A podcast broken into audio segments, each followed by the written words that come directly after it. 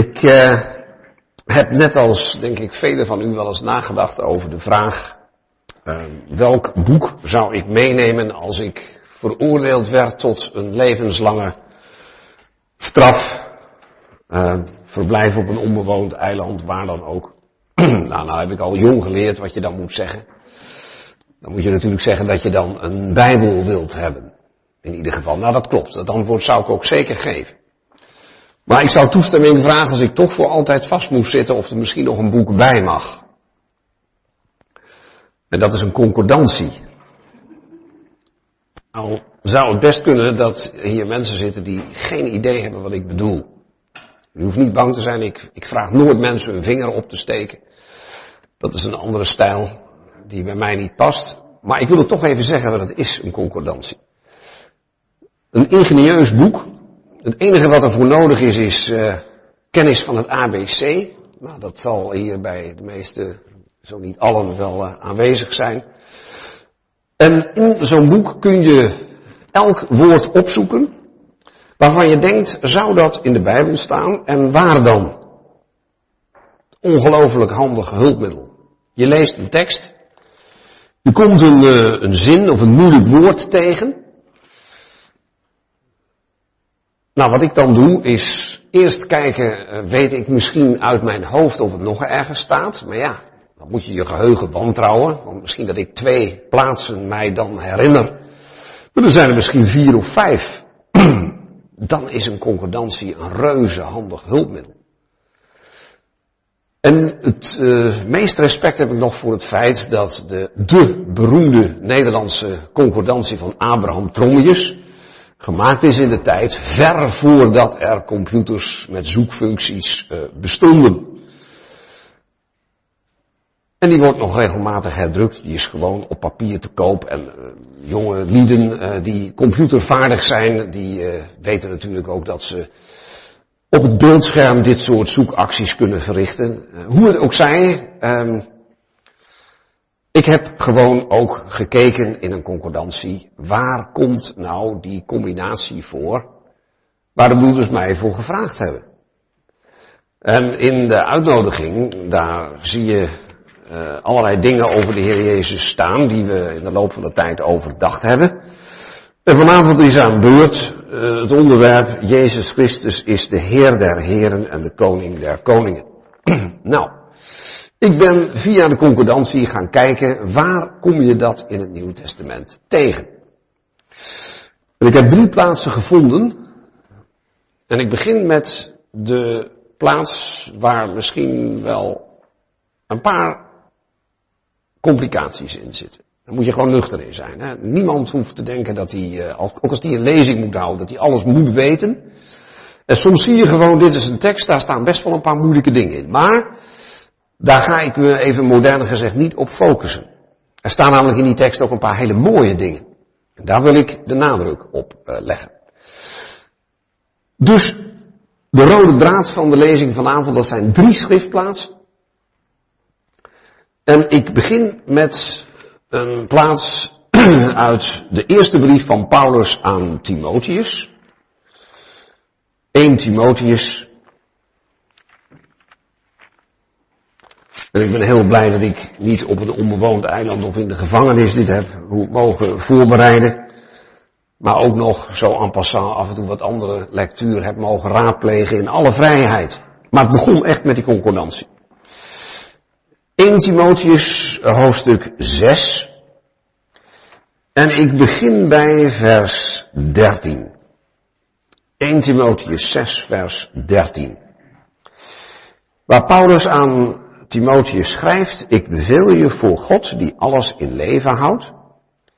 En voor Christus Jezus, die voor Pontius Pilatus de goede beleidenis betuigd heeft dat je dit gebod onbesmet en onberispelijk bewaard tot op de verschijning van onze Heer Jezus Christus. Die, en ik verklap alvast dat woord die is leidend voorwerp, die de gelukkige en enige heerser, de koning der koningen en de heer der heren, op zijn eigen tijd zal vertonen. Hij die alleen onsterfelijkheid heeft, die een ontoegankelijk licht bewoont, die geen mens gezien heeft of zien kan, hem zij eer en eeuwige kracht. Amen.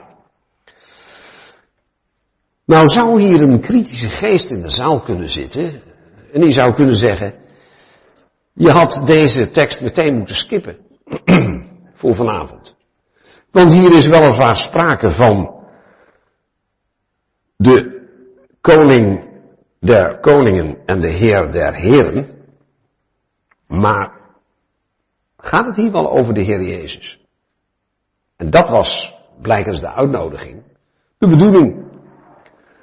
Dus moet ik hem nou dan maar overslaan en meteen door naar de andere twee? nou, ik dacht het niet. Maar ik wil wel even laten zien dat dit een probleem is waar ik wel even eerlijkheidshalve op moet ingaan. Want het is nogal geen makkelijk zinnetje dat Paulus hier zegt. Hij begint met te zeggen in vers 13 tegen Timotheus dat hij zich realiseert dat hij zijn geboden, zijn voorschriften, zijn adviezen als apostel geeft voor het aangezicht van God. En hij noemt God in vers 13 degene die alles in leven houdt. Maar Paulus zegt, als ik het even in de ik-vorm mag zeggen, ik sta ook voor Christus Jezus. En dan komt het dichterbij, want die heeft hier op aarde iets gedaan, die voor Pontius Pilatus de goede beleidenis betuigd heeft. Nou, wat wil Paulus nou dat Timotheus gaat doen? Terwijl Paulus zelf zich realiseert, ik sta hier voor goddelijke personen jou wat instructies te schrijven, te geven. Dat je dit gebod onbesmet en onberispelijk bewaart tot op, en nou komt er een moment, de verschijning van onze Heer Jezus Christus. En nou staat er iets lastigs. Ik zei al, het woordje die is leidend voorwerp. ik weet niet of u zich dat dan meteen kunt voorstellen. Ik zal de zin zo meteen anders lezen, dat dat meteen duidelijk wordt die de gelukkige en enige heerser, de koning der koningen en heer der heren op zijn eigen tijd zal vertonen. Er staat dus dat er iemand is, genoemd de enige heerser, de koning der koningen en de heer der heren, en die zal op zijn eigen tijd iets zichtbaar maken, iets vertonen.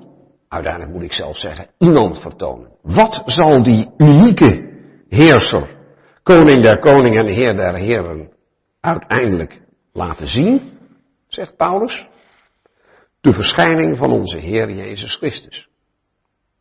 Dat is, zo moet je het lezen. En dus herhaal ik de vraag, wie is hier in die eerste schriftplaats de koning der koningen en de Heer der heren? Dat is God. Dat is God die hier een aantal titels krijgt. Namelijk, eerst de gelukkige en enige heerser. En dan de koning der koningen en de heer der heren. Wat wordt er van God nog meer gezegd? Vers 16. Hij die alleen onsterfelijkheid heeft en een ontoegankelijk licht bewoont, die geen mens gezien heeft of zien kan, hem zij eer en eeuwige kracht. Nou, de Heer Jezus was wel zichtbaar. Dus dat gaat niet over de Heer Jezus. En het onderwerp zegt de Heer Jezus als koning der koningen en Heer der heren. Heb ik nu uw tijd staan te verpraten? Hebben we nu deze tekst voor niks gelezen? Natuurlijk niet. Het is juist schitterend. Dat als we straks twee plaatsen zullen overdenken, die heel duidelijk wel over de Heer Jezus gaan, dat we dan, als goed is, zullen denken van, hé, hey, dat hebben we eerder vanavond gehoord. En toen ging het over God. Conclusie, pijltje, accolade. Degene over wie het straks ondubbelzinnig duidelijk zal gaan, de Heer Jezus, is degene die al door Paulus die titels kreeg, die we straks gegeven zullen zien worden in het laatste Bijbelboek. De Heer Jezus is zelf natuurlijk degene die zal verschijnen, is natuurlijk degene die toen hij nog op aarde was voor Pontius Pilatus die goede beleidenis heeft betuigd. En God zal zijn vreugde vinden om hem straks te laten zien aan de hele wereld, mag ik het even heel huiselijk zeggen, met hem te pronken.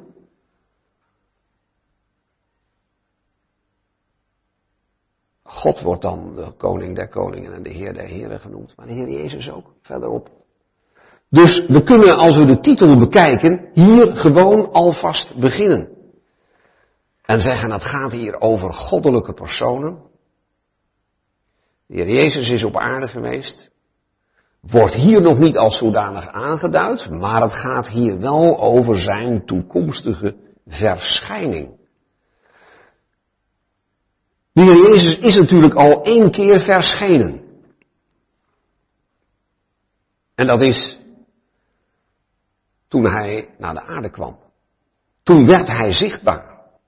Toen hebben de engelen hun schepper voor het eerst gezien. God bewoont immers in een ontoegankelijk licht. Maar toen dat babytje daar in die kribbe lag, toen is de Heer Jezus verschenen. Toen heeft God zich laten zien. Maar er is ook een verschijning in de toekomst. En dan zal de Heer Jezus verschijnen aan de wereld. En zeker, we zullen die momenten straks bekijken. Dan zullen we zien dat gaat over precies ditzelfde moment. God, koning der koningen, heer der heren, daar zullen we zo meteen nog over nadenken. Laat dan zijn zoon verschijnen. Maar die zoon zelf is degene die dan gaat doen wat we nog zullen lezen. En wat betekent dat dan? Ik doe nu de uitspraken volgens de volgorde die Paulus hier kiest. En dan pak ik de twee aanduidingen waar het vanavond over moet gaan. Wat is nou iemand die genoemd wordt koning der koningen? Eigenlijk staat hier koning van de regerenden, koning van de koning zijnden. Ze worden hier als het ware in functie voorgesteld. Want wat doet een koning die regeert? Ons Nederlands woord regeren komt van het Latijnse woord voor koning. Dus koning van de koning zijnden, van de regerenden, en heer van de heer zijnden. Overigens zegt Lucas in hoofdstuk 22, vers 35 dat koningen heersen. En op andere plaatsen zien we weer dat koningen regeren. Is daar veel verschil tussen? Soms niet. Als het positief wordt gebruikt, dan kun je zeggen dat een koning zijn heerschappij uitoefent. En we hebben al in een eerdere lezing vastgesteld dat als de Heer Jezus Heer wordt genoemd, dat het gaat over de waardigheid en de wettigheid waarmee Hij zijn regering uitoefent. Maar vanavond zien we, zou je kunnen zeggen, de overtreffende trappen. De Heer Jezus wordt zeker een Heer genoemd, maar Paulus zegt zelf in de Korinthebrief, er zijn vele heren, maar voor ons is er maar één. En dat klopt. Nou, die noemt hij hier de Heer van de Heren. En hij spreekt over de koning van de koning zijnden, van de koningen dus. En dat betekent gewoon de allerbeste koning, de allerhoogste koning en de allerbeste, de allerhoogste Heer. En er is bij de Heer geen verschil tussen of hij in office is en of hij in control is. Ik heb die uitspraak horen doen over Theresa May in Engeland. Ze is nog steeds in office. Maar of ze nog in control, in power is, dat is een beetje lastiger. Dat loopt niet helemaal meer synchroon. Maar dat is bij de Heer Jezus wel zo. Nu zit hij nog zegt openbaring 3, aan de rechterhand van de Vader in zijn troon. Maar straks zal hij gaan regeren op zijn eigen troon, de troon van zijn vader David, hier op aarde. En dan is hij de Allerhoogste Heer en de Allerhoogste Koning. En wanneer zal dat nou gaan gebeuren? Nou, die tekst die we gelezen hebben, de 1 Timotheus 6, maakt een heel merkwaardige aanduiding uh, daarbij. Namelijk dat God, de Heer Jezus, zal vertonen, zal zichtbaar maken voor iedereen, geen twijfel meer mogelijk, op zijn eigen tijd. En ik heb pas sinds kort ontdekt dat staat in het meervoud. Op zijn eigen tijdstippen, tijdstip. Er gebeurt namelijk een heleboel dan. En die tijdstippen, die tijden, worden op een andere plaats duidelijk gemaakt. U merkt waar die concordantie, eh, dat die druk gebruikt is. Want als ik dan op een gegeven moment denk, ja, Heer der Heer en Koning der Koning, dat komt drie keer voor. Oké, dit is de eerste keer. Maar dan lees ik hier allerlei interessante kenmerken, namelijk dat Hij, in dit geval nog God, maar ik weet, het wordt ook van de Heer Jezus gezegd, dat God hem, wat zijn luisterrijke heerlijkheid betreft, en dat is wat zichtbaar wordt bij zijn verschijning, zichtbaar zal maken op zijn eigen tijd. Toen zag ik daar een uitdrukking staan. Ik denk, hé, hey, die komt ook voor in Handelingen 3. Blader nu maar even terug naar Handelingen hoofdstuk 3. Handelingen 3, vers 20. En daar houdt Petrus notabene een eenvoudige visser, die inmiddels de Heilige Geest heeft ontvangen, en daaraan voorafgaande geopend verstand heeft gekregen, die heeft me daar toch ineens een inzicht in de schrift, dat is ongelooflijk.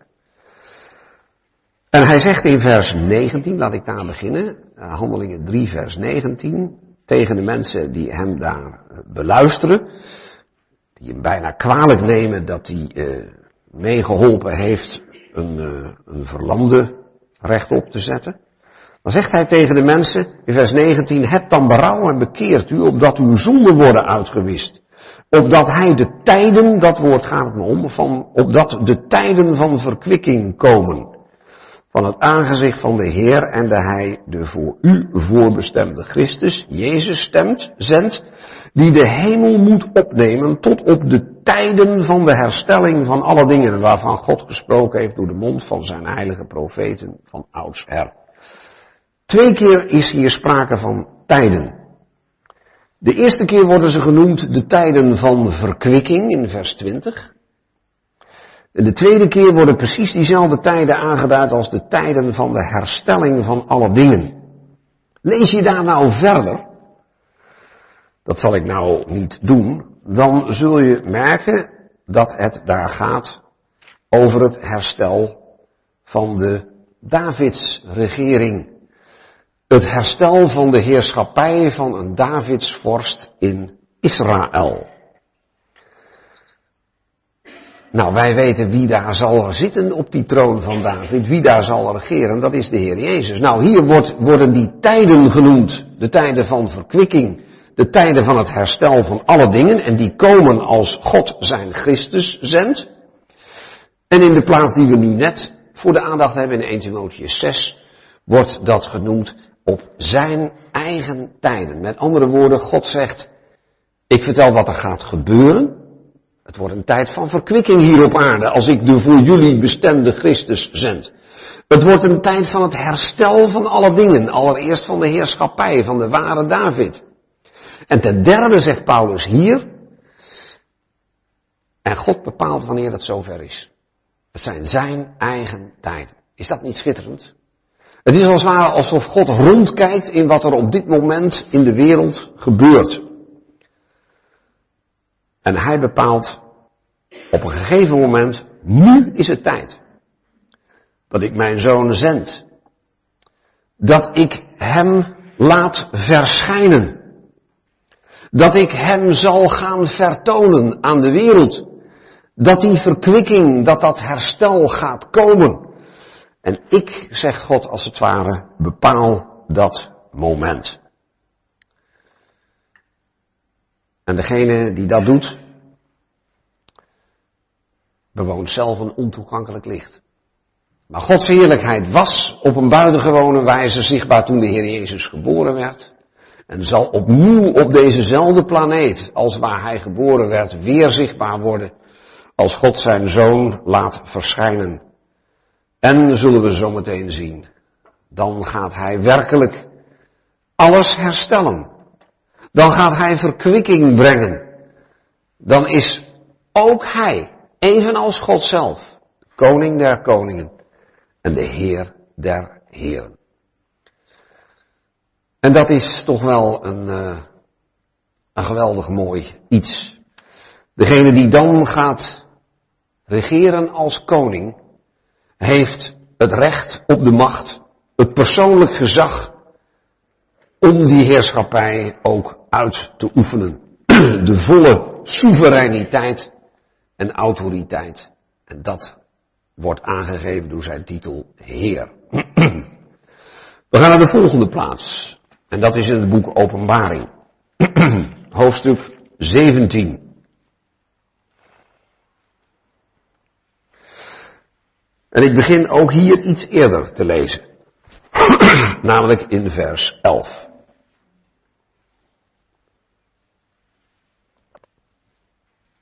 Openbaring 17, vers 11. Daar is sprake, dat moet ik eerst even zeggen, van een beest in de toekomst. Dat was, niet is. En op een andere plek blijkt het er in de toekomst weer wel te zijn. En dat is volgens veel uitleggers het herstelde Romeinse Rijk. Dat was er. Dat is er op een bepaald moment niet. En het zal er weer zijn. Johannes die heeft daar een aantal dingen van uh, gezien. En zegt dan op een gegeven moment over dat beest. Dat was vers 11 en niet is. Dan komt er even iets moeilijks, is ook zelf de achtste. En het is uit de zeven en gaat ten verderven. Vergeet u dat even. Dat is een technische kwestie. Vers 12. En de tien horens die u hebt gezien, een beest met tien horens, zijn tien koningen. Die nog geen koninkrijk ontvangen hebben, maar één uur gezag hebben als koningen ontvangen met het beest. Dat betekent, naast de antichrist in de toekomst, de valse profeet, is er een macht die wordt beschreven als een beest. Dat is dat herstelde Romeinse Rijk, maar het is geen duidelijke eenheid. Het bestaat uit tien koningen. En als u een beetje thuis bent in het Oude Testament, dan zegt u misschien, hé, hey, dat lijkt wel enigszins op die benen en die voeten van dat beeld van Daniel. Want het laatste rijk, dat is dat ijzer en dat leem. Die benen, oost en west, misschien. En die tien tenen, misschien dan nog niet helemaal duidelijk, maar hier zien we toch het Romeinse Rijk in de laatste fase. Voordat de Heer Jezus terugkomt, voordat Hij verschijnt, bestaat weliswaar uit één beest dat die macht als geheel voorstelt en ook bestuurt. Maar ja, dat merk je nu ook aan alle denken over Europa. Wat wil men meestal niet opgeven? De soevereiniteit, de macht over de eigen staat. Maar de toekomst zal er een moment zijn dat men tijdelijk zal denken, we zien daar toch even van af. Want, wat staat er? Ik lees vers 12 nog een keer van hoofdstuk 17. En de tien horens die u hebt gezien zijn tien koningen die nog geen koninkrijk ontvangen hebben, maar één uur gezag als koningen ontvangen met het beest. Deze hebben eenerlei bedoeling en geven hun macht en gezag aan het beest. Deze zullen, nu komt het, oorlog voeren tegen het lam. En het lam zal hen overwinnen, want hij is de Heer van de Heren en de Koning van de Koningen. En zij die met hem zijn, geroepenen en uitverkorenen en getrouwen. Straks in hoofdstuk 19 zien we de titel nog een keer. Hier zien we dus dat de titel waar het vanavond over moet gaan, gegeven is aan het lam. Nou weet ik wel, als je diezelfde concordantie weer even pakt, u merkt wat een onmisbaar hulpmiddel dit is. En u kijkt waar komt dat voor in het boek Openbaring en wie wordt ermee aangeduid, dan zijn er plaatsen waar het heel lastig te zien is, wordt, wie wordt er nou mee bedoeld. Maar in de meeste gevallen denk ik dat je kunt zeggen, zeker als erbij staat dat het lam er staat als geslacht, dat het de Heer Jezus is. Natuurlijk het lam op de troon, God op de troon, God is dat lam. Maar als de voorstelling van het lam wordt gebruikt, dan is dat omdat het lam zijn leven heeft gegeven, al zeer vroeg in dit boek. En daarom denk ik ook dat hier in hoofdstuk 17, vers 14, de Heer Jezus wordt bedoeld. En eigenlijk zou je kunnen zeggen, vinden we hier dat moment aangeduid dat ineens zichtbaar zal worden wie nou werkelijk de macht heeft. Want je zou namelijk je de vraag kunnen stellen, is de Heer Jezus dan nu nog niet de Heer der Heren en de Koning der Koningen? Dan zeg ik, ja, dat is Hij. Maar wordt dat hier op aarde erkend? Nou, heel duidelijk niet. In de Hebreeënbrief, het tweede hoofdstuk, mee vers 8, daar zegt de apostel Paulus, maar nu, dus ik ga er even vanuit dat Paulus de brief aan de Hebreeën geschreven heeft, maar nu zien wij nog niet alle dingen aan hem onderworpen. We zien het nog niet. Maar wat zien we dan wel? Wij zien Jezus met eer en heerlijkheid gekroond. Hij heeft de koninklijke waardigheid al ontvangen, maar oefent zijn koninklijk gezag nog niet in rechtstreekse zin uit. Nu hebben we nog de situatie van Psalm 2. Dat de koningen van de aarde woeden en ijdele dingen bedenken. En, dan moet u toch even erbij pakken, dat is zoiets moois. Psalm 2. Als u te veel is, al wat gebladen, dan moet u dat maar even uh, gewoon beluisteren. Dat begint met de vraag, en dat zie je in feite ook in het boek Openbaring, Psalm 2, waarom woelen de volken en zinnende natieën op ijdelheid? De koningen der aarde scharen zich in slagorde en machthebbers spannen samen tegen de Here en zijn gezalfde. Nou, u weet wel de gezalfde, de Messias, de Christus. En wat zeggen ze dan? Laat ons hun banden verscheuren en hun touwen van ons werpen. Dat is onze tijd. We zien nog niet alle dingen aan hem onderworpen. Integendeel, men zegt wij willen niks te maken hebben met die christelijke normen. Dat is allemaal veel te beknellend. Dat willen we niet. Laten we die touwen verscheuren en van ons werpen. Maar dan is daar iemand die nu al kijkt. Vers 4. Die in de hemel zetelt, lacht. De Heere spot met hen. Dan spreekt hij tot hen in zijn toorn en verschrikt hen in zijn gramschap. En dan zegt hij, ik heb immers mijn koning gesteld over Sion, mijn heilige berg.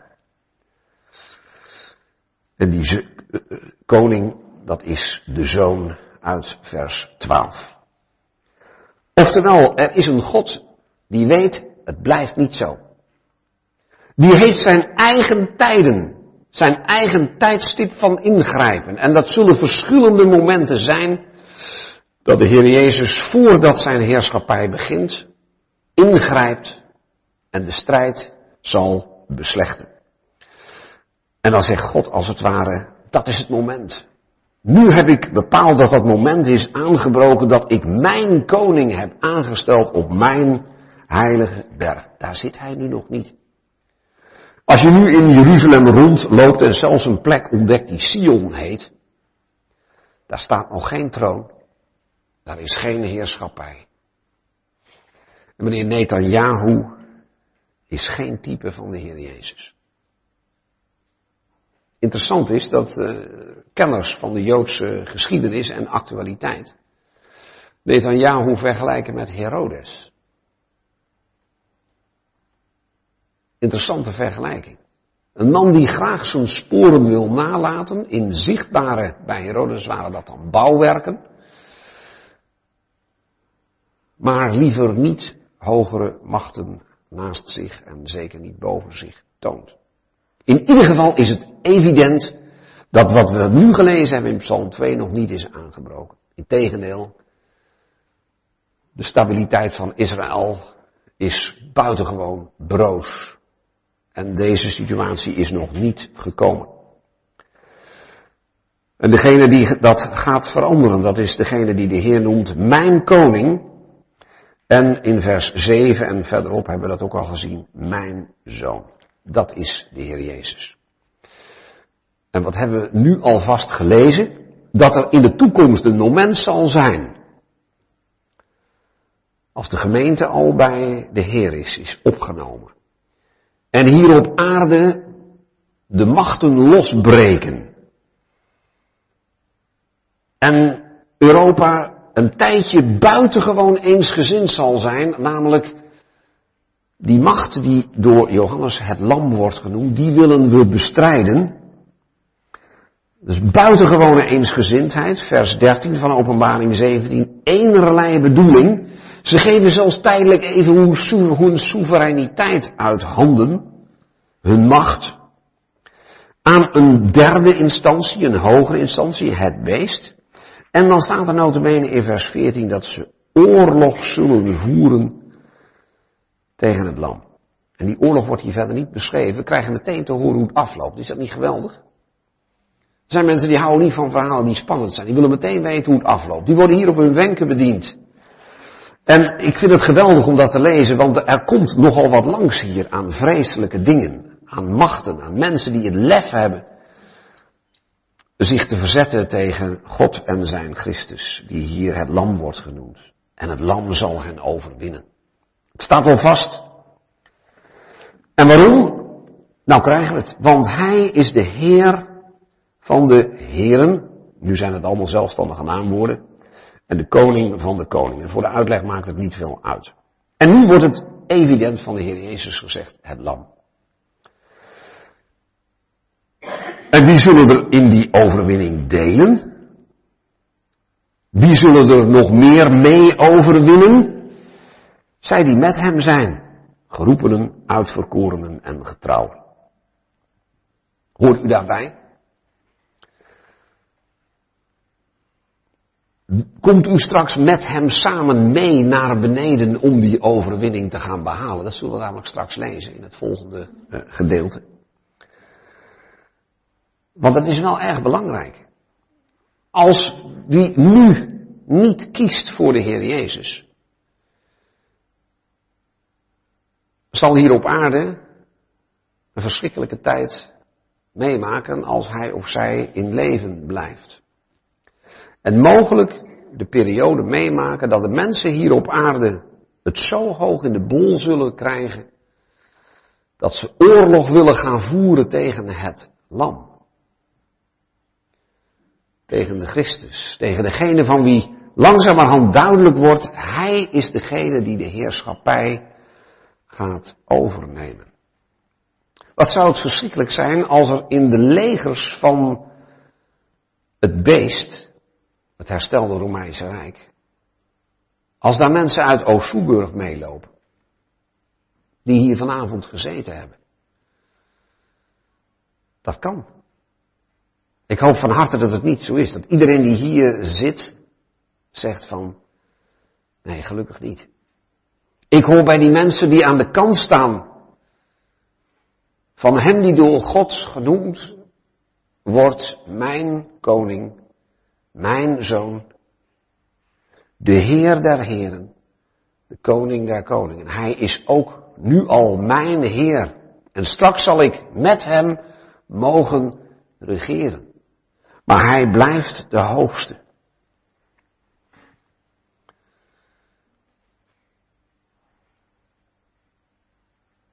Er staat in vers 14 dus dat diegenen die komen, die worden genoemd geroepenen, uitverkorenen en getrouwen. Nou, er zijn uitleggers die denken dat dat ook nog, dat je daar onderscheid in moet maken. Anderen zeggen nee, dat zijn drie aanduidingen voor hetzelfde. Ik wil er nu niet te moeilijk over doen. Ik wil gewoon laten zien, en daar hebben we zometeen nog een hoofdstuk voor, dat als de Heer Jezus komt, Hij niet alleen komt. Hij ook hemelse legerscharen meeneemt. Tien horens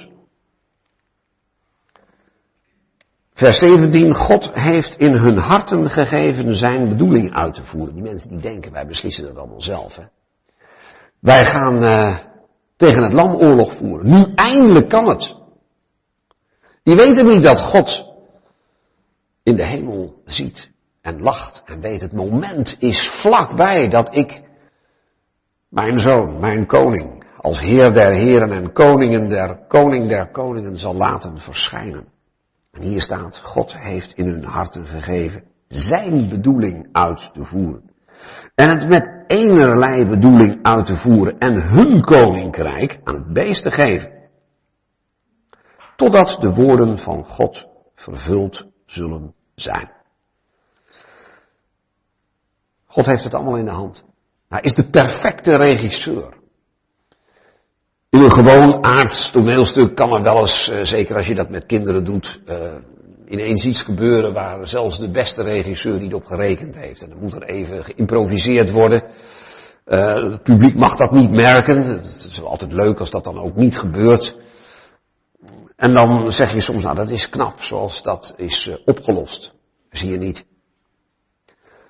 Hier gebeurt niks wat onvoorzien is. Zelfs het denken van de grote tegenstanders, die tien koningen, die tien machten, die zeggen we zullen even tijdelijk afzien van onze eigen soevereiniteit. Het wordt nu zo spannend, we luisteren nu met z'n allen samen naar dat ene hoofd van dat verenigde nieuwe Europa, naar de nieuwe dictator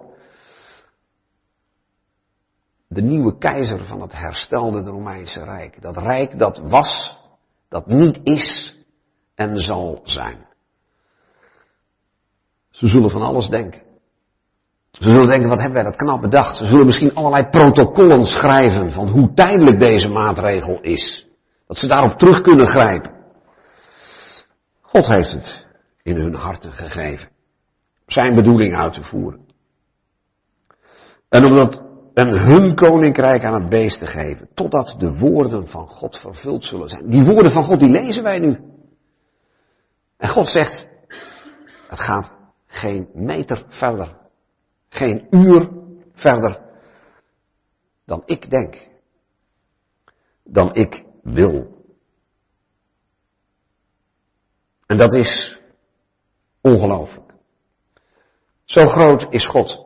En wat mogen we blij zijn dat die woorden van God in de wat ruimere zin nog steeds kunnen worden gesproken. Dat God nog niet de Heer Jezus heeft laten verschijnen. Aan de ene kant kunnen we daarna verlangen dat dat moment komt. Dat de Heer Jezus in zichtbare glorie hier op aarde zal gaan regeren. Dat gunnen we hem toch van harte. Dat op die plek, die planeet waar hij verworpen is, dat daar eindelijk alle knie zich voor hem zal buigen. Gedwongen? Zeker. Wij mogen het nu al vrijwillig doen. Maar gunnen we het de Heer niet dat al die tegenstand, al die wetteloosheid, al die mensen die boze woorden hebben geuit over hem en tegen hem, dat die zullen moeten erkennen, hij was het toch. En wij zullen daar op een bijzondere manier bij horen. En ik wil u dat laten zien in een andere plaats van de apostel Paulus.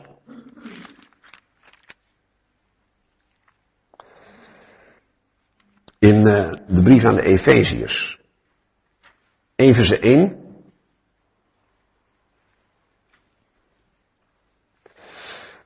Daar staat dat de Heer Jezus is opgewekt en op welke plek zit hij nu? Openbaring, sorry, Efeze 1 vers 21 in de hemelse gewesten boven alle overheid, gezag, kracht en heerschappij en elke naam die genoemd wordt, niet alleen in deze, maar ook in de toekomstige eeuw.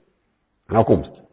En hij heeft, en dan voeg ik er even stiekem twee woordjes bij, om het wat te verhelderen, in principe, nu nog niet zichtbaar, bedoel ik daarmee, en hij heeft alles aan zijn voeten onderworpen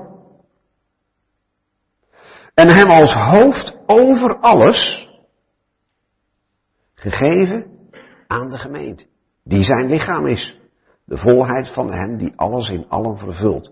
Nou, diezelfde woorden van hij heeft alles aan zijn voeten onderworpen, vindt u ook terug in Hebreeën 2. En dan maakt de schrijver duidelijk dat gaat over de Heer Jezus. En dan zegt hij erbij die woorden die we al overdacht hebben, maar dat zien we nou nog niet. En dat moet u even in uw achterhoofd houden als u dit leest. Hij heeft alles aan zijn voeten onderworpen. God heeft alles, de hele schepping, het heelal, de zichtbare en de onzichtbare wereld onderworpen aan hem die uit de doden is opgewekt. Dat wordt in vers 20 gezegd. Alles in principe aan zijn voeten onderworpen. Straks zichtbaar als hij verschijnt.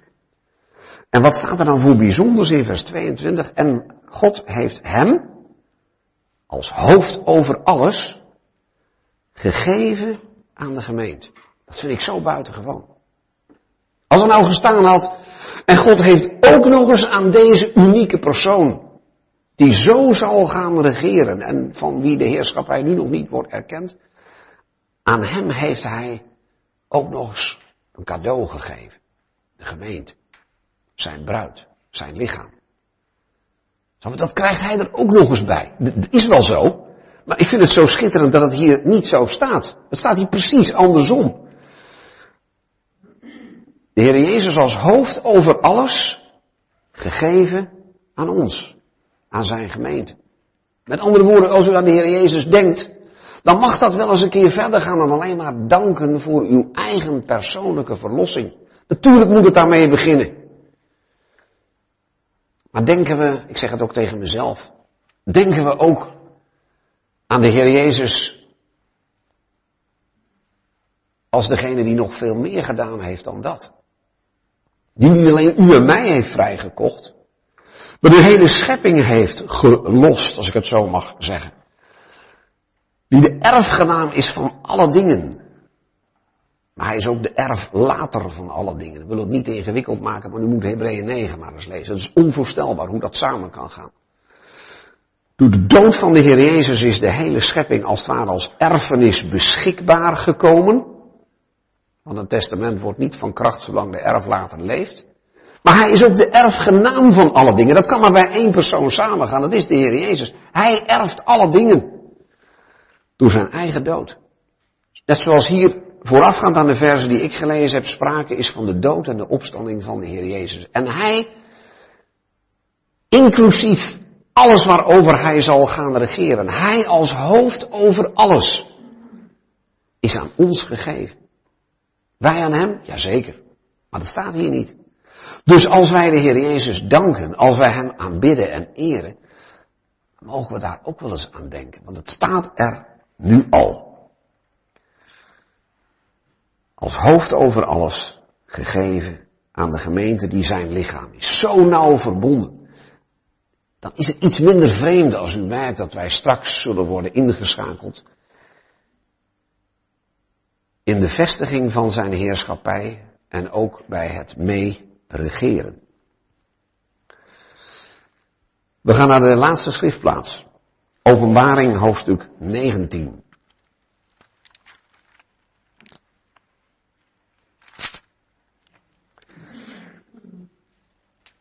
Ik begin bij vers 11 voor het verband. en voorafgaand aan vers 11 heeft iets heel moois plaatsgevonden, dat is de bruiloft van het lam. De valse bruid is inmiddels geoordeeld op aarde.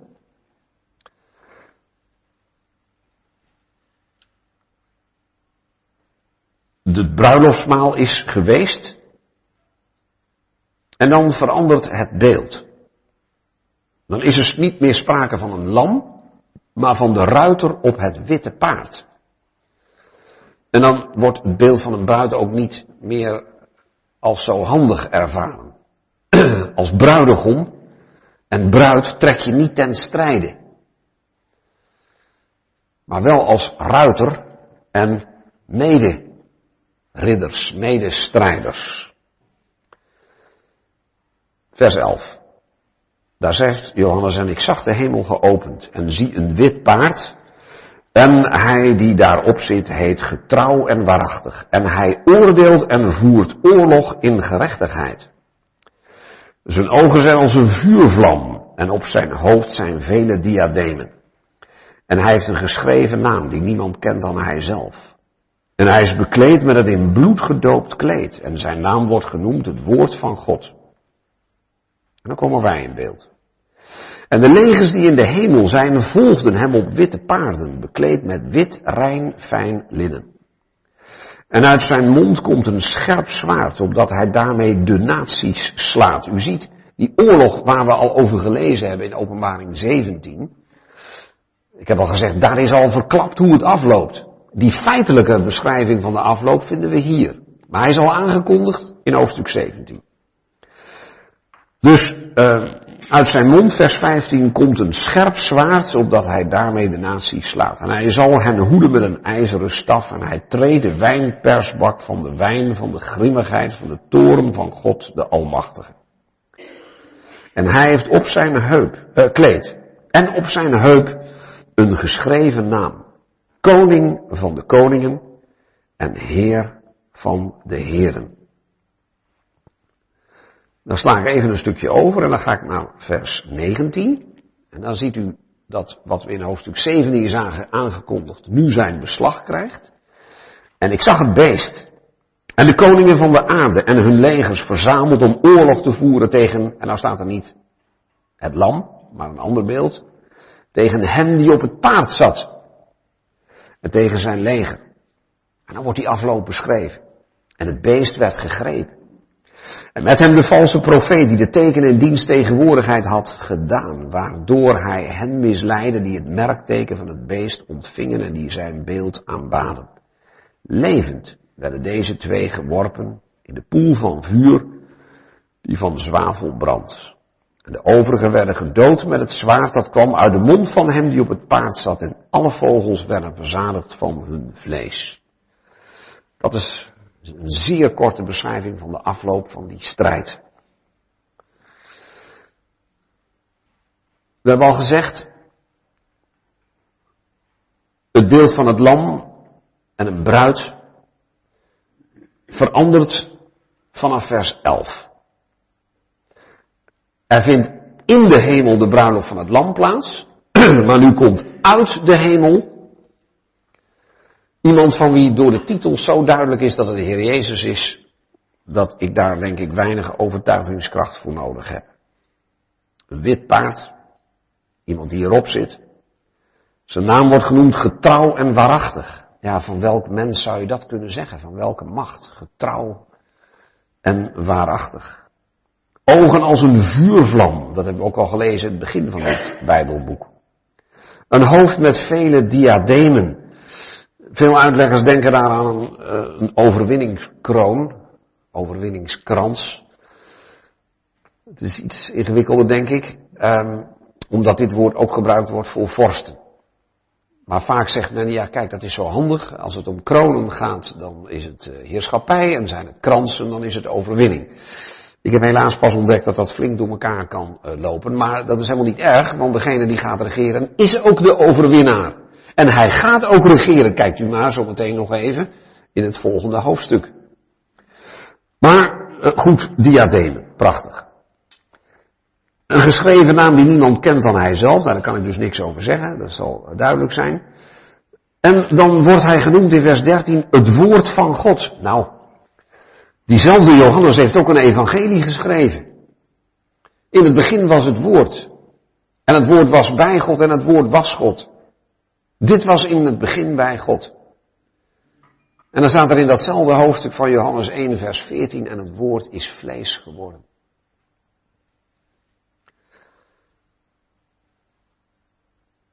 En het heeft onder ons gewoond. En dan zegt Johannes als oude man terugblikkend, en wij, mijn mede-apostelen en ik bedoelt hij daarmee, en wij hebben zijn heerlijkheid aanschouwd. Een heerlijkheid als een enige geborene van een vader. Dat betekent dat woord van een enige geborene die bij zijn vader vandaan komt. Die een missie van zijn vader heeft vervuld. Dat heeft Johannes gezien. En hij denkt als het ware, je gaat toch niet het boek Openbaring lezen als je mijn evangelie nog niet gelezen heeft, hebt. Dus hij uh, gaat ervan uit dat u die titel al wel eens bent tegengekomen. Zijn naam wordt genoemd het woord van God. Er wordt er nog iets over hem gezegd, namelijk dat hij een zwaard heeft om de naties te slaan, dat hij ze ook zal hoeden. En dan staat er in vers 16, het vers waar het eigenlijk om gaat. En hij heeft op zijn kleed en op zijn heup een geschreven naam. Koning van de koningen en Heer van de heren. Dat betekent dat het dus permanent zichtbaar was. Was het op de heup niet zichtbaar, dan in ieder geval op dat kleed. Zo belangrijk is het dat dat duidelijk werd. Dit is hem. God zegt als het ware, dit is die koning. Dit is die Heer, die allerhoogste koning en die allerhoogste Heer die ik stuur. Hier wordt niet gezegd, en dat hoeft niet omdat hij God zelf is, dat God hem naar beneden stuurt. Dat is wel zo, want dat hebben we gelezen. Die schriftplaatsen vullen elkaar aan. Maar als God houdt hij de regie volledig in handen. Is hij zelf het woord van God, dat woord was God en het was bij God. Enerzijds God zelf, anderzijds van God onderscheiden. Onbegrijpelijk, maar bij de Heer Jezus kan dat. God en mens in één persoon.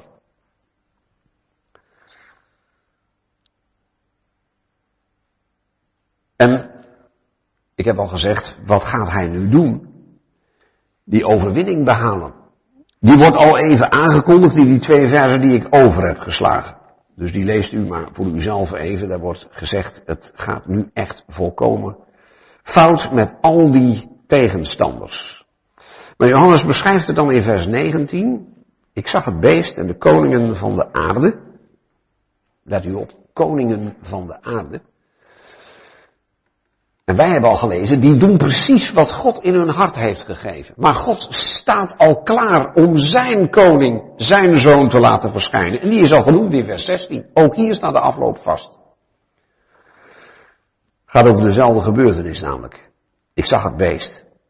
En de koningen van de aarde. Dat klopt, die tien stuks. Die hun macht voor een tijd, althans dat dachten ze, aan het beest zullen geven. Johannes zegt, vaak de verleden tijd, omdat hij het op dat moment heeft gezien. Maar die gebeurtenis is nog toekomstig. Wat zag hij nog meer?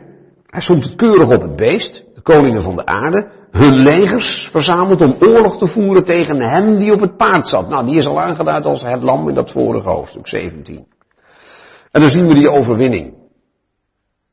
En dan is Johannes niet iemand die uh, verlekkerd een veldslag beschrijft en een bloed vloeien, uh, laat vloeien.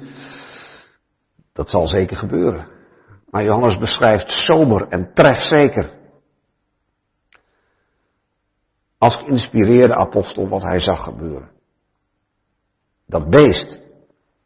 Dat toekomstige hoofd van dat toekomstige Romeinse Rijk. Die hoogmoedige blaaskaak die verschrikkelijke dingen zal durven zeggen tegen de Heer en zijn gezalfde, die zal worden gegrepen.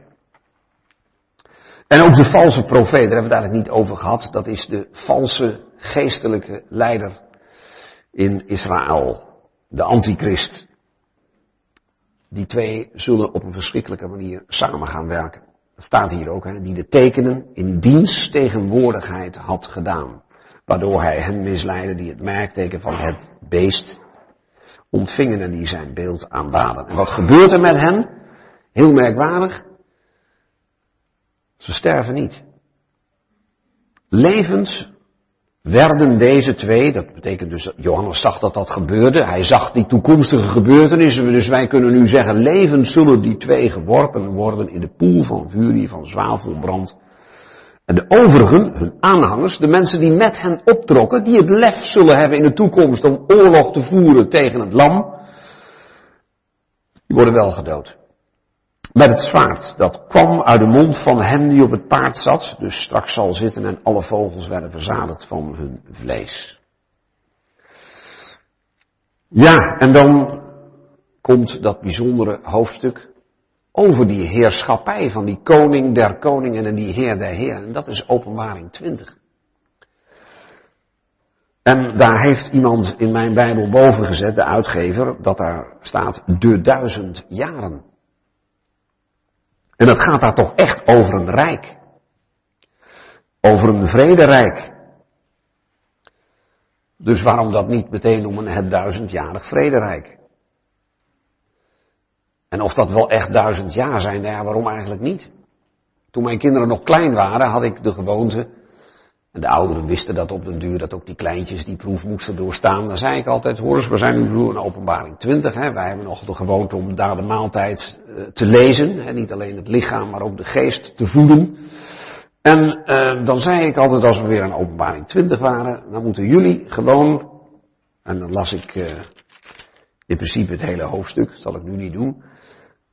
Dat las ik in zijn geheel voor en dan zei ik, dan moeten jullie mij vertellen, hoe vaak komt het woord duizend hierin voor? Nou, ik kan u verklappen, als u het goed doet, komt u op zes keer. Zes keer.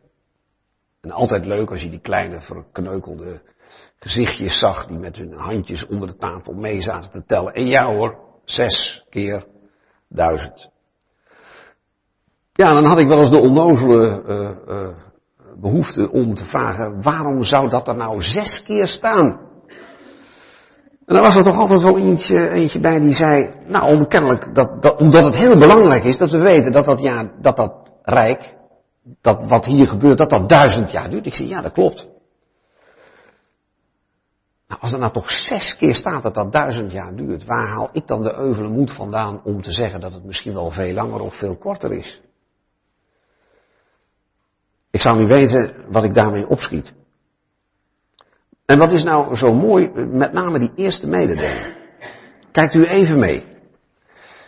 Ik zag, zegt Johannes daar, een engel neerdalen uit de hemel die de sleutel van de afgrond en een grote keten in zijn hand had. En hij greep de draak, de oude slang, dat is de duivel en de Satan, en bond hem duizend jaren. Dat is de eerste keer als u van plan bent om eh, te gaan tellen.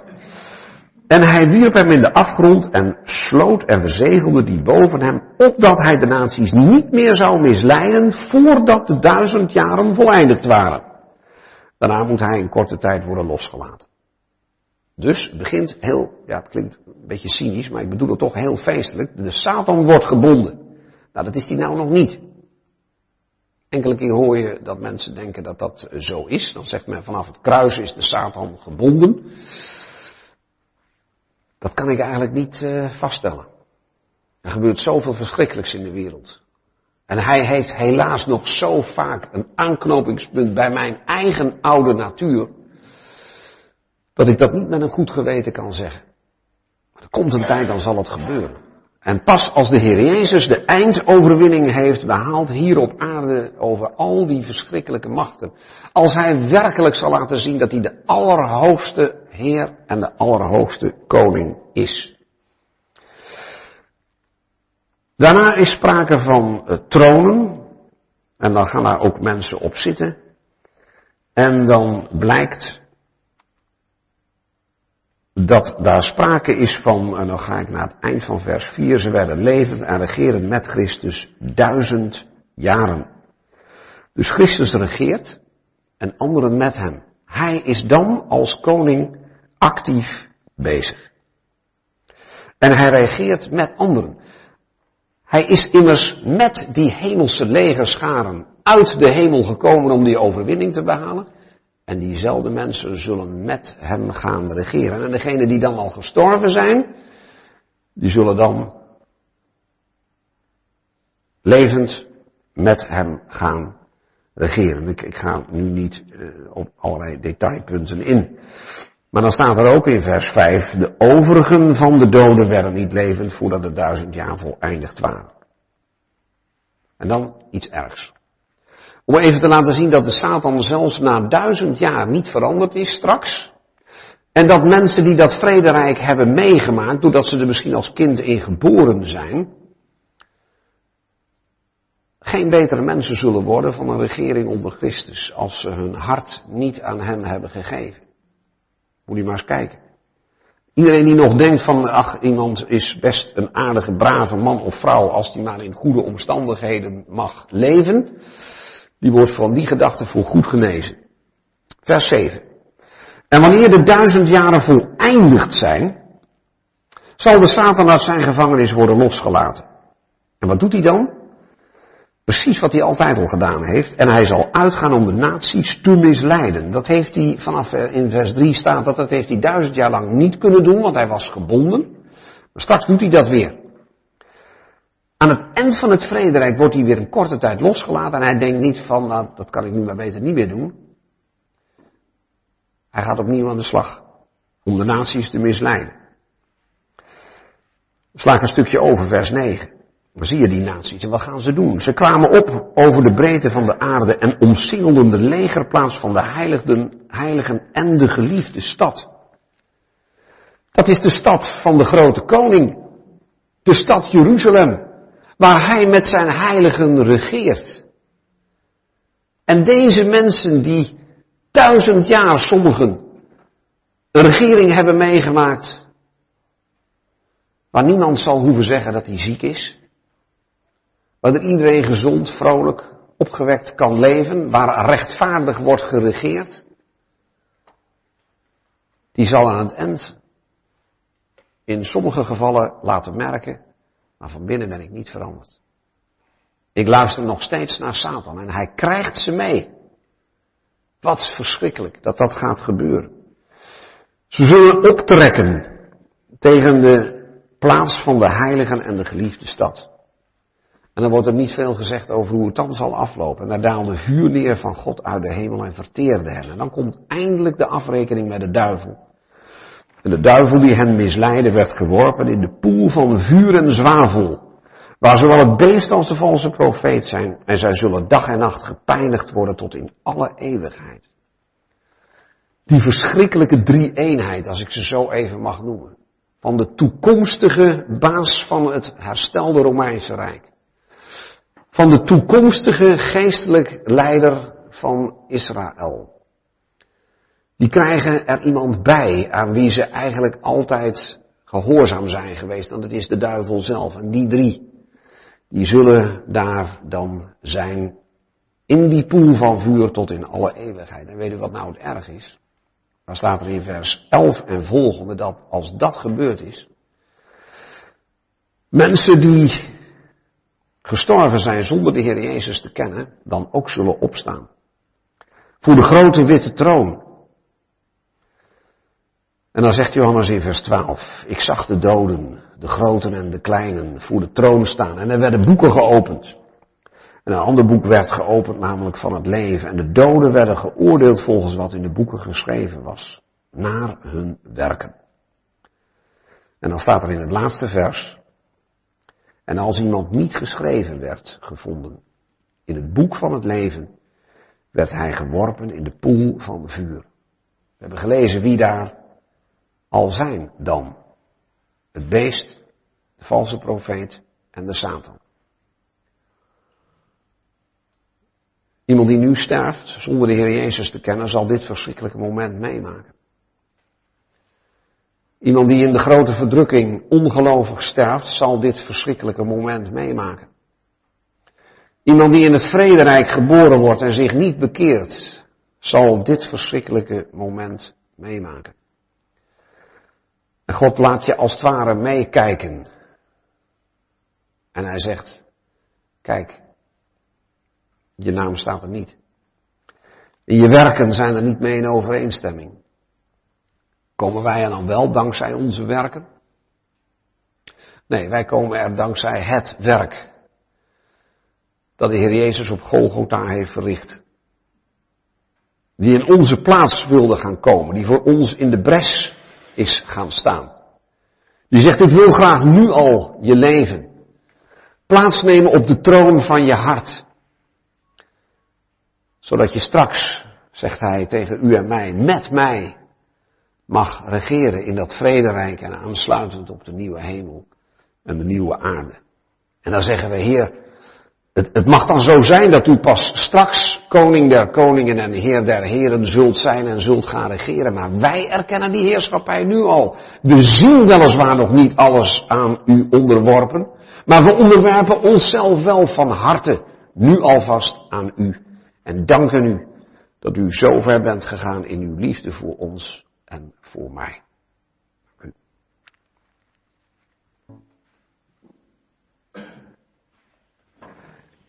Ik heb twee schriftelijke vragen binnengekregen.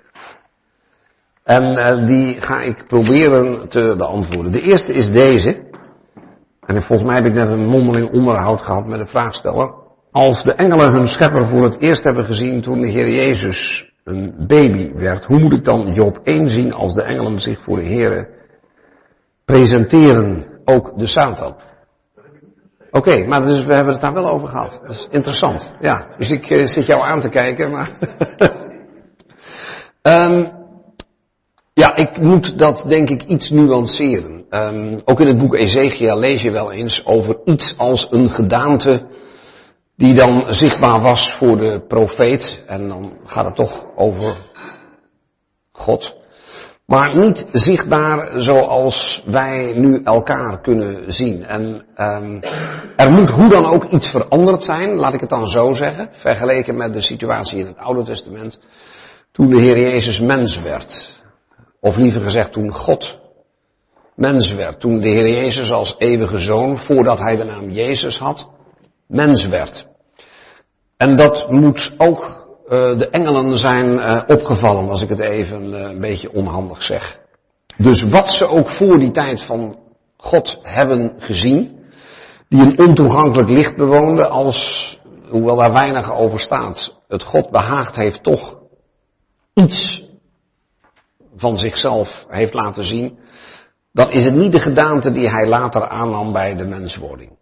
Van de Heer, van God hebben we gezien dat geen mens um, hem kon zien. Um, dat is natuurlijk sowieso het geval. Uh, en als ik gezegd heb dat de engelen toen voor het eerst een schepper zagen, ja, dan moet ik eigenlijk vollediger zijn en zeggen voor het eerst hun schepper zagen op de manier waarop hij zich vanaf dat moment wilde openbaren. En over wat ze voor die tijd eventueel hebben ervaren, dan wel gezien, kan je eigenlijk niet zoveel zeggen. Maar de ingrijpendste verandering was toch echt, Johannes 1 vers 14, het woord is vlees geworden. En dat hebben ook de engelen gezien toen hij daar in de kribbe uh, lag. Dus ik hoop dat ik het zo enigszins heb uh, genuanceerd.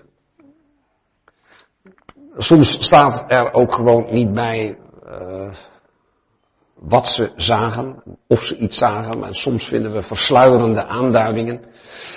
Maar hoe het ook zij, um, dat ontoegankelijke licht, ja, dat, dat is toch iets wat voor God geldt. Dus als hij toch iets van zichzelf heeft laten zien, eh, zelfs in Deuteronomium, iets als een, een, gedaante, dat woord kom je wel eens tegen, uh, dat heeft God soms toch gekozen om iets van zich te laten zien, maar niet wat hij later liet zien toen de Heer Jezus kwam. De tweede vraag, Kunt u het regeren met Christus wat verder toelichten? Is dit gedurende het duizendjarig rijk en in het vrederijk onze taak? Doen we dit dan vanuit de hemel? Eh, interessant dat ook deze vraag mij door een ander, uh, niet uh, de vraagsteller van het papiertje, mondeling is gesteld.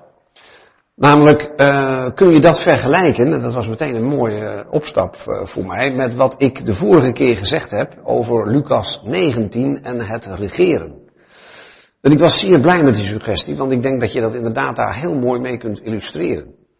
Dus ik zou willen vragen, wilt u nog eens Lucas 19 um, opzoeken? En dan gaan we nou natuurlijk niet die hele... Uh, gelijkenis van de tien ponden uh, bespreken. Maar we letten even op het begin. Lucas 19 vers 11. Daar zien we dat de Heer een gelijkenis uitsprak. En dan komt in de tweede regel van Lucas 19 vers 11. Omdat hij dicht bij Jeruzalem was. En zij meenden dat het koninkrijk van God onmiddellijk openbaar zou worden. Nou, dan hebben we die gelijkenis uh, gekregen dat de koning of liever gezegd, de man die naar een ver land reisde om voor zich een koninkrijk te ontvangen, dat hij in die tussentijd mensen voor zich aan het werk zet. En wat blijkt dan op het eind? Dat de mate waarin men tijdens de afwezigheid van hem die dat koninkrijk aan het, die koninklijke waardigheid aan het halen is, dat afhankelijk van de mate van trouw aan de afwezige koning, laat ik het gemakshalve even zo zeggen, dat in die mate er ook regeringsverantwoordelijkheid zal worden gedragen in zijn koninkrijk. En dat is inderdaad op aarde. En dat zie je in de beloning die elke keer wordt eh, genoemd. Bijvoorbeeld, we kijken naar vers 16 van Lucas 19. De eerste nu verschenen zei, Heer, uw pond heeft 10 ponden opgebracht. Nou, dat is een behoorlijk eh, rendement. En hij zei tot hem, goed zo, goede slaaf, omdat je in het geringste trouw bent geweest, heb gezag over tien steden. En dan komt in vers 18 en de tweede kwam en zei, uw pondheer heeft vijf ponden opgeleverd. Hij nu zei ook tot deze, en jij wees heer over vijf steden. Nou, dan gaan we het nu even niet hebben over die ene uh, persoon die totaal geen rekening hield met de terugkomst van de heer. Die krijgt dus geen regeringsverantwoordelijkheid. Daar loopt het eh, buitengewoon slecht eh, mee af. Maar je zou kunnen zeggen, als de Heer Jezus hier op aarde gaat regeren, en dat zal hij doen. Dan zullen er mensen met hem mee regeren. En zullen ze dat vanuit de hemel doen? Um, het is wel waar dat de gemeente een hemelse positie heeft. De woonplaats is in de hemel. Maar je kan het misschien in alle eerbied vergelijken met een stukje woon-werkverkeer. Er moet hier op aarde geregeerd worden, maar vanuit een hemelse sfeer en volgens hemelse beginselen. Onze woonplaats zal het vaderhuis zijn. Maar we werken, tijdens het vrederijk in ieder geval, uh, hier. En hoe dat zich nou precies moet, uh, hoe je dat nou exact moet voorstellen, uh, dat is lastig. Kijk, in openbaring 20 hebben we gewoon gezien dat er staat dat er ineens tronen zijn en mensen die daarop uh, zitten. En dan blijkt dat degenen die daarop zitten, vanaf vers 4 is dat, dat die uh, met Christus de duizend jaar regeren. Nou, we weten dat de troon van de Heer Jezus zal hier op aarde zijn, in Jeruzalem, de stad van de grote koning. Op welke manier wij dat mede met hem ons nu exact moeten voorstellen, dat weet ik niet. Ik weet wel dat het zichtbaar zal zijn in hoeverre we met zijn persoon, met zijn rechten hebben rekening gehouden in de tijd dat hij zijn koningschap nog niet uitoefent. Maar nog steeds naar dat verre land is om voor zich een koninkrijk te ontvangen. En ik heb toen ook gezegd voor degenen die er niet waren, van uh, waarom zo ingewikkeld een koninkrijk te ontvangen. Nou, in de tijd dat Lucas dit schreef, werd het koningschap uitgeoefend door de familie Herodes. en de Herodessen waren wat wij tegenwoordig noemen vazalvorsten, die hun uh, waardigheid dankten uh, in staatsrechtelijk opzicht aan de Romeinse keizer. Dus als daar plotseling iemand doodging, dan kon men wel zeker zeggen, ook als iemand van de Herodes-familie, uh, dat de zoon dan opvolgde, maar die was wel verplicht naar Rome af te reizen om daar officieel door de keizer in het bezit van het koningschap gesteld te worden. En het interessante is dat de Heer Jezus zich in feite op deze wijze in Lucas 19 presenteert.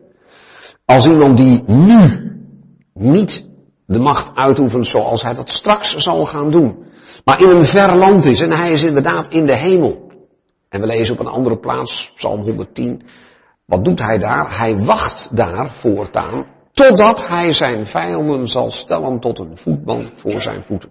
Dat is dus tot het moment dat hij de heerschappij hier op aarde zichtbaar zal gaan aanvaarden. En we hebben gezien, dat doet hij niet alleen. Hij heeft medestrijders, hij heeft mede-regeerders. Hoe je je dat exact moet voorstellen. Ik wil niet verder gaan dan de woorden die ik in de schrift zie.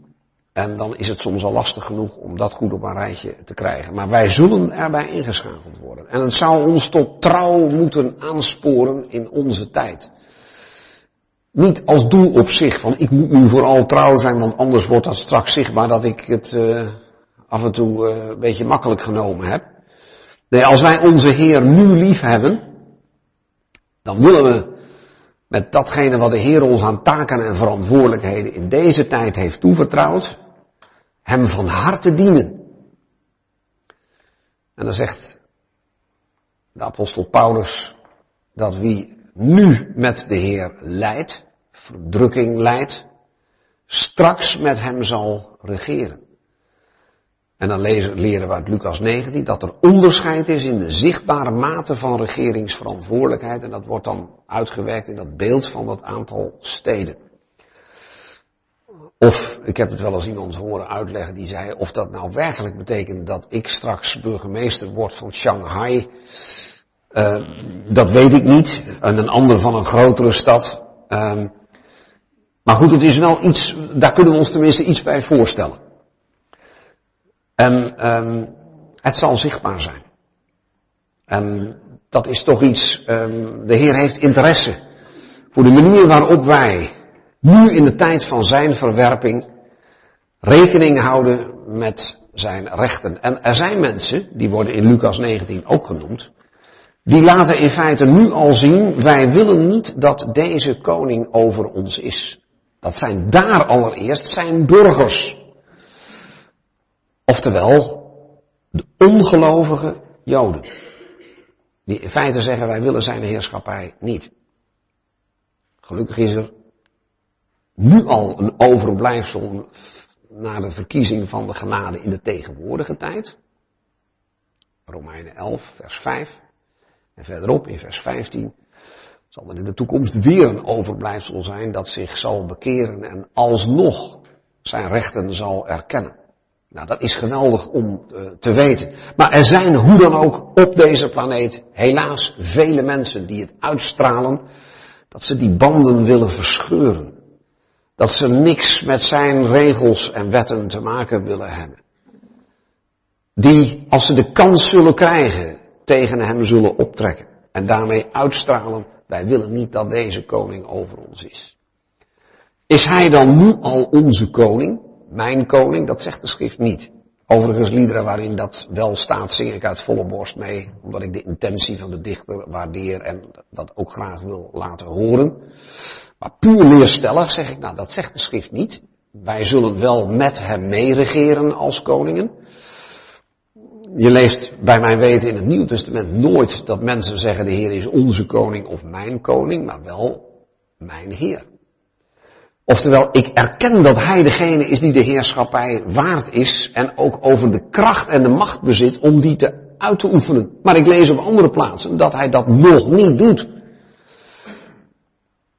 Maar dan ben ik leerstellig bezig en dat is niks mis mee. Dat is goed om de dingen te onderscheiden. En een dichter die zich bepaalde vrijheden veroorlooft. Ja goed, ik weet niet of ik het zou doen als ik ooit een christelijk lied zou schrijven. Dat is nog niet gebeurd tot dusver.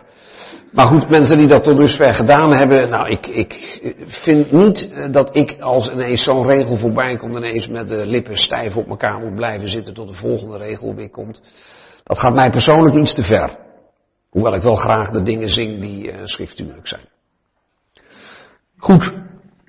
Ik, uh, het is vijf voor negen, zie ik. En ik hou me netjes aan de planning van de broeders hier. Dus ik, uh, ik laat het hierbij.